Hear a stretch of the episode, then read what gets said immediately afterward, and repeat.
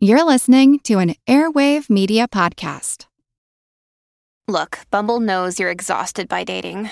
All the must not take yourself too seriously and 6 1 since that matters. And what do I even say other than hey?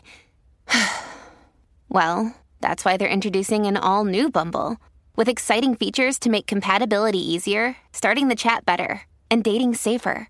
They've changed, so you don't have to. Download the new Bumble now.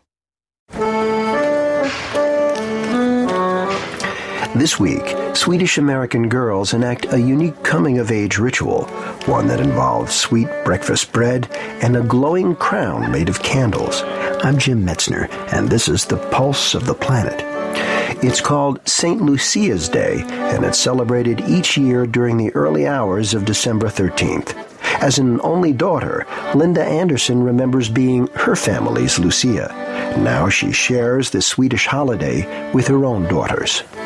The tradition is for the eldest daughter to dress in a gown of white with a red sash and a crown of lit candles in her hair to serve coffee and what I know as Lucia Bullar, but some people call it Lucia Katter, and those are little saffron bread sweet rolls that are served with coffee in the morning.